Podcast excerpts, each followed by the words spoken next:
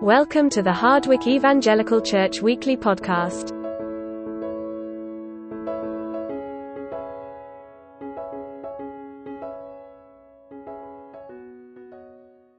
Good morning, everyone. Some of you might remember that I write these little things, little cards, and put them in my Bible. And this morning, when I was just having another glance at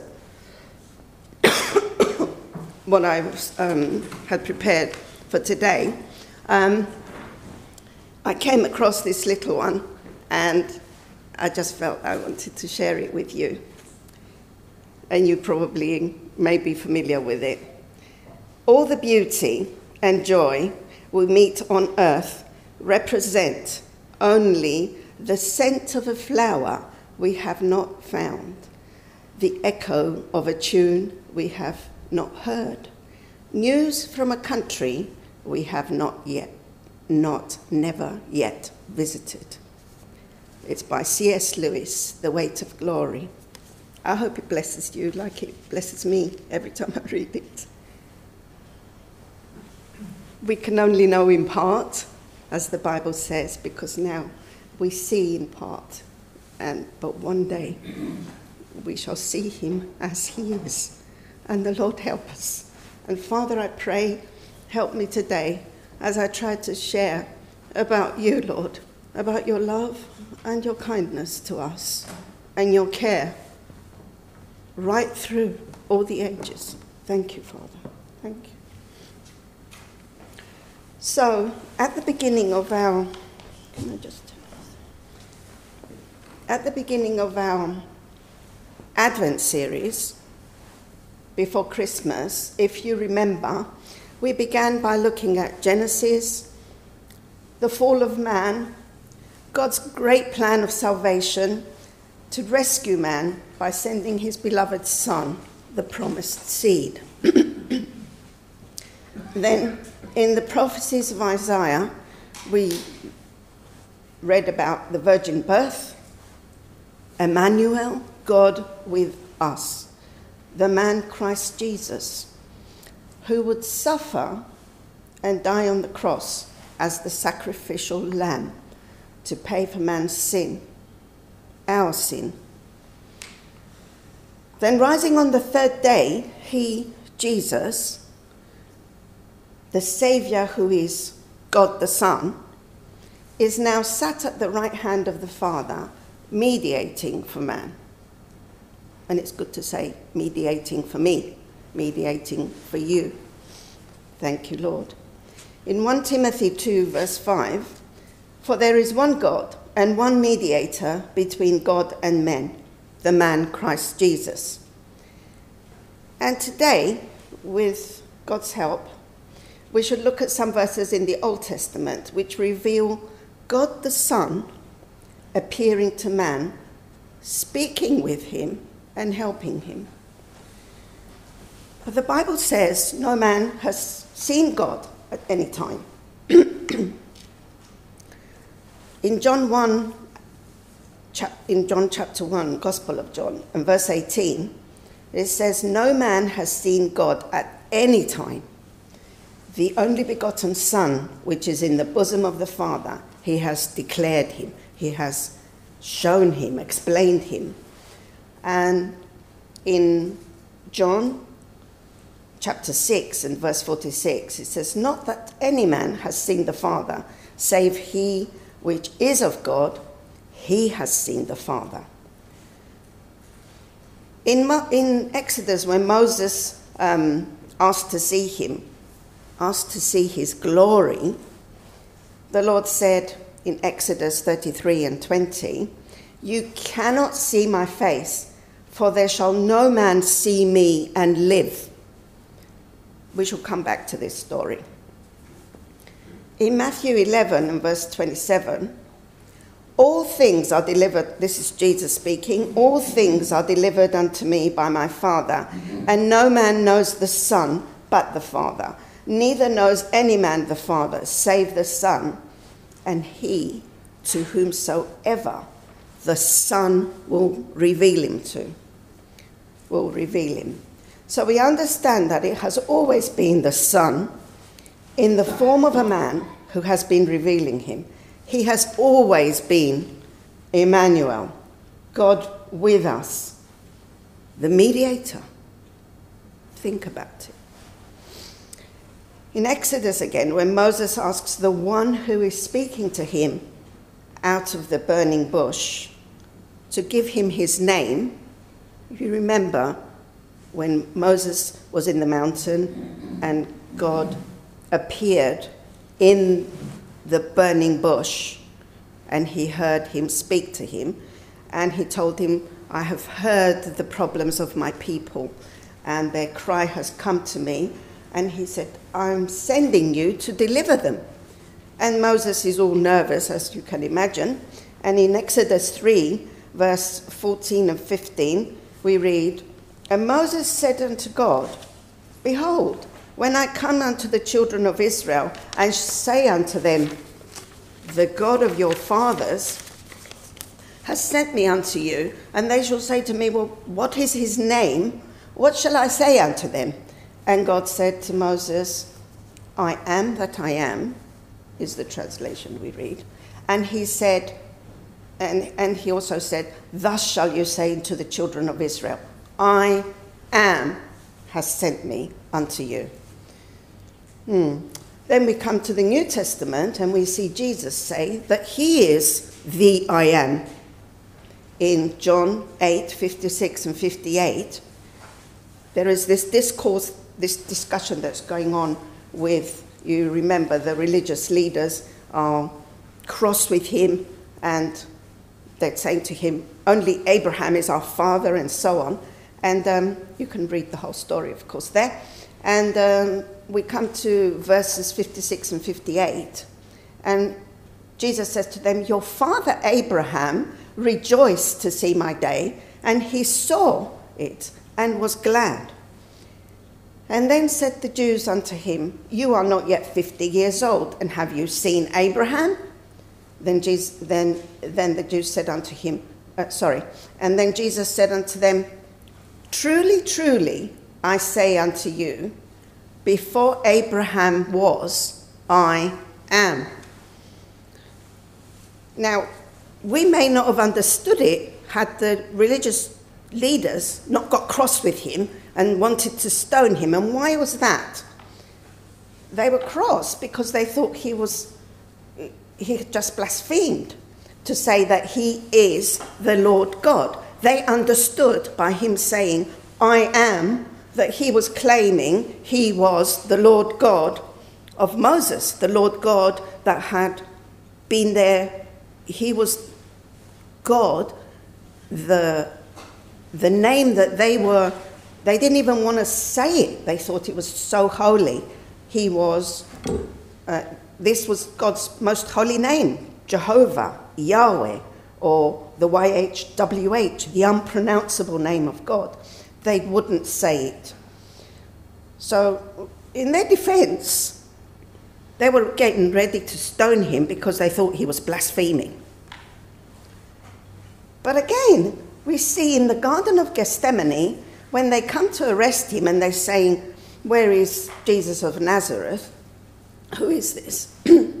and in John 18 and 6, 6 as soon as they, uh, as soon then as he had said unto them, I am he, it says in the translation, but he's in italics if you, if you notice, they, uh, which means it wasn't there in the original. Um, he said, I am they went backwards and fell to the ground. He was saying again, I am is my name. I wonder why they fell over backwards. The power in his name. So Jesus is the I am, the Lord God, who has been appearing to help man in the Old Testament. When Moses asked to see his glory, he was basically asking to see him fully as he is. And but as we read earlier in Exodus 33 and 20, he said to him, You cannot see my face and live. But the Lord, in his love and compassion, he said to him, I will put you in the cliff of the rock, and you shall see my back parts.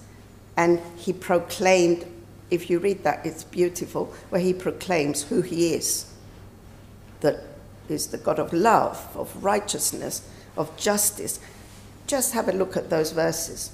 And um, but he saw him walk by. So man can only see him in the form of a man. Jesus said, Abraham rejoiced to see my day, and he saw and was glad. And we have Stephen in, in Acts. You remember Stephen giving the Israelites basically, reminding them of their whole story. And he speaks about Abraham, and, he, and in Acts 7 and verse 2, in the second part, he says, The God of glory appeared unto our father Abraham. Notice he says, appeared. Abraham had seen God a number of times in the form of a man and had spoken with him and ate with him, knowing that he was the Lord. In Genesis 12 and verse 1, when we see the calling of Abraham, it says, Now the Lord had said unto Abram, notice he wasn't Abraham yet, he was Abram, get you out of your country and your kindred. Sorry.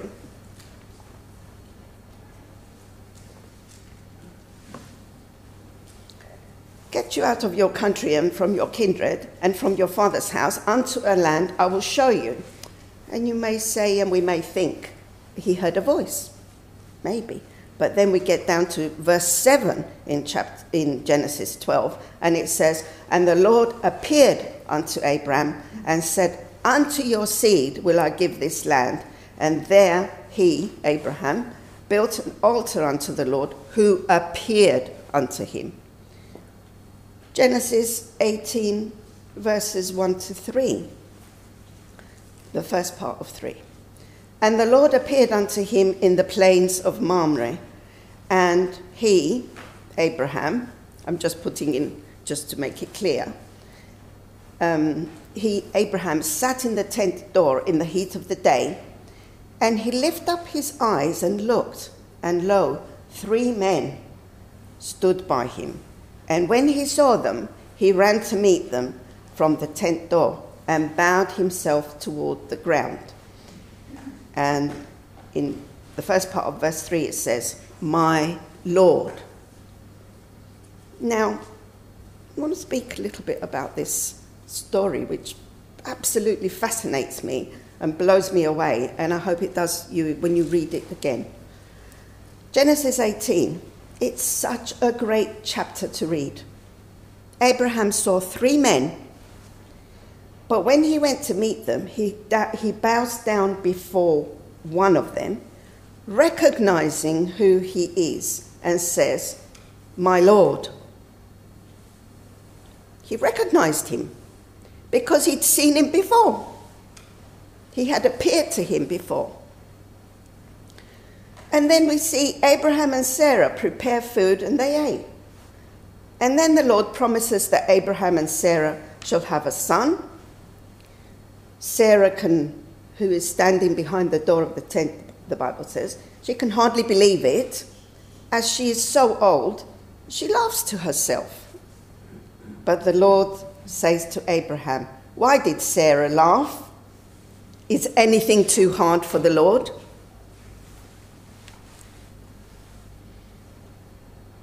This is like a little discussion between friends, isn't it?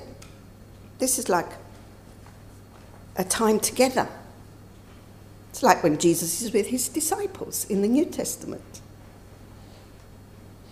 Then the men get up and look towards Sodom, and the Lord decides to discuss what he is planning to do with Abraham. Exclamation mark, exclamation mark, I say.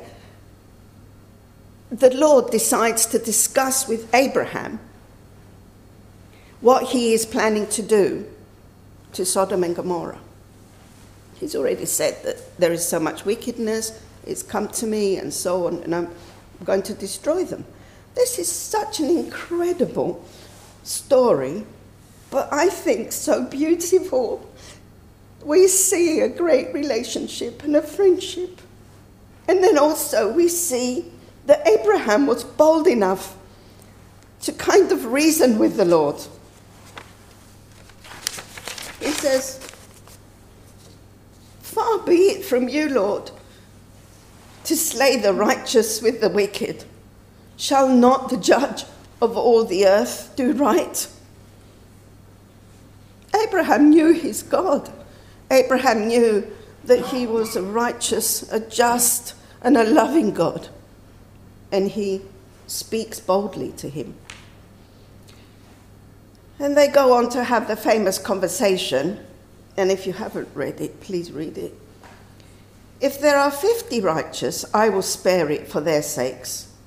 And this conversation continues on back and forth until they get to even if there was only 10 righteous, the Lord said that he would spare it. But it looks like there wasn't even 10 in this place.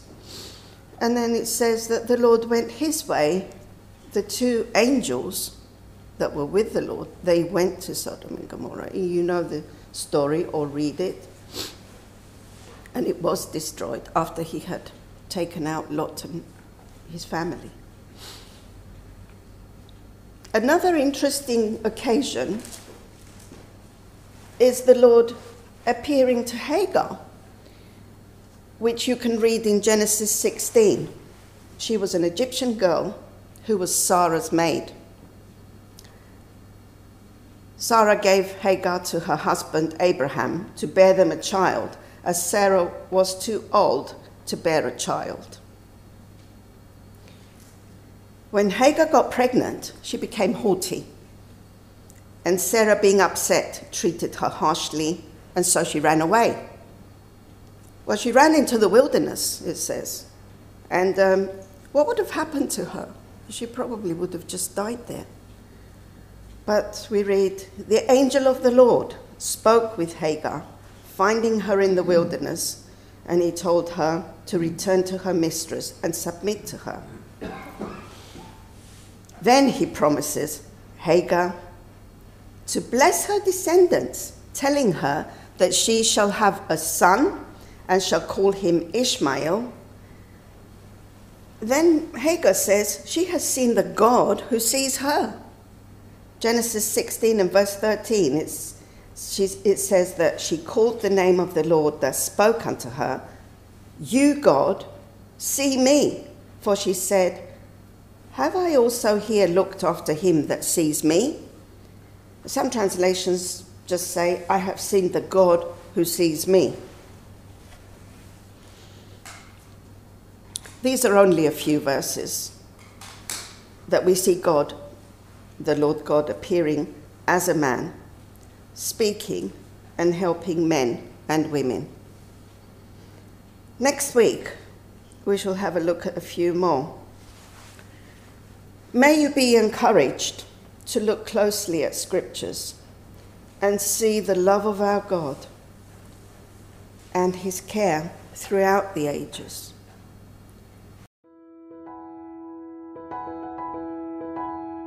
For more information about Hardwick Evangelical Church, please click the website link in our bio.